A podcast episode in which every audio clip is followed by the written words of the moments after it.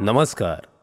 आज आपण जाणून घेणार आहोत महाराष्ट्राच्या मराठी साहित्यातील अनमोल अशा रत्नांबद्दल अर्थात मराठी साहित्यातील वैविध्यपूर्ण लेखन शैलींबद्दल माझ्यासोबत अर्थात आपला मित्र राहुल पिंगळेसोबत. मराठी साहित्य. भाग आठ. लोकनृत्य. महाराष्ट्र. पश्चिम भारतातील एक महत्त्वाचं राज्य. त्याच्या परंपरांचा अविभाज्य भाग असलेल्या विविध लोकनृत्यांसह समृद्ध सांस्कृतिक वारसा असलेलं हे एक अद्भुत राज्य आहे. महाराष्ट्रातील लोकनृत्य विविध सणांच्या प्रसंगी आणि उत्सवांमध्ये जसे की लग्न सुगीचे सण आणि धार्मिक समारंभात सादर केले जातात. महाराष्ट्रातील सर्वात लोकप्रिय लोकनृत्यांपैकी एक म्हणजे लावणी. जी नृत्य आणि संगीत यांचं संयोजन आहे.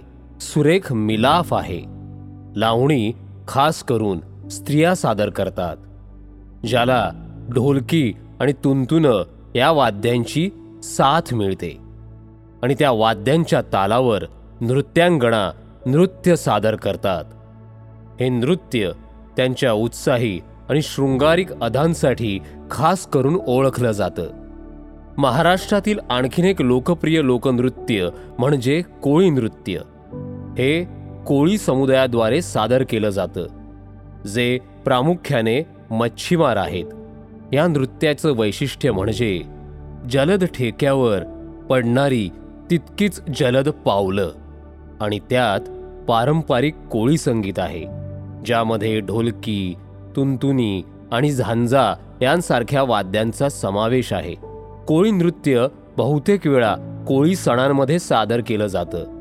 खास करून नारळी पौर्णिमेचा सण कोळी बांधव मोठ्या उत्साहात या कोळी नृत्यासह साजरा करतात.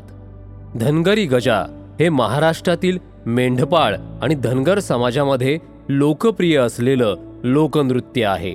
धनगरी गजा हे सामर्थ्य आणि धैर्याचं प्रतीक आहे.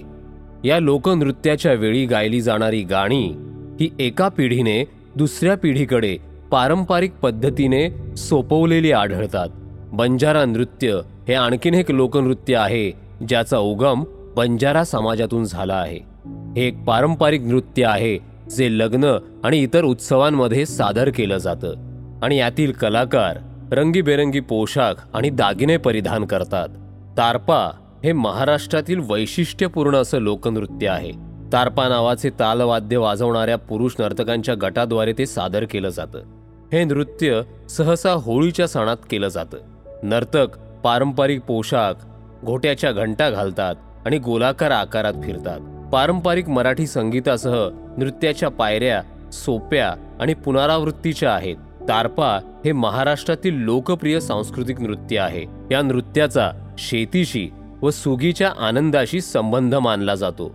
यामध्ये मध्यभागी तारपा वादक असून त्याच्या भोवती पुरुष वर्तुळात नाचतात. त्या वर्तुळाच्या बाहेर महिला एकमेकींच्या कंबरेमध्ये हात घालून आणखीन एक वर्तुळ करून नाचतात. महाराष्ट्रातील लोकनृत्ये हा राज्याच्या सांस्कृतिक वारशाचा एक महत्त्वाचा भाग आहे. ते विविध उत्सवाच्या प्रसंगी आणि उत्सवांदरम्यान सादर केले जातात आणि लोकांच्या सामाजिक सांस्कृतिक आणि धार्मिक श्रद्धा व्यक्त करण्याचे साधन म्हणून काम करतात. प्रत्येक नृत्य प्रकाराची विशिष्ट शैली संगीत आणि वेशभूषा असते.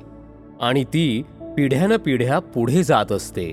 आणि त्यामुळेच लोकनृत्य हे महाराष्ट्र राज्याच्या सांस्कृतिक परंपरांचा एक अविभाज्य भाग बनला आहे. मला माहिती आहे हा भाग आपल्याला नक्कीच आवडला असेल. तर मग आमच्या या कार्यक्रमाला नक्की फॉलो करा. आणि हो अशाच वैविध्यपूर्ण रोचक ऑडिओ स्टोरीज आणि पॉडकास्ट ऐकण्यासाठी ऐकत रहा ऑडिओ पिटारा. धन्यवाद.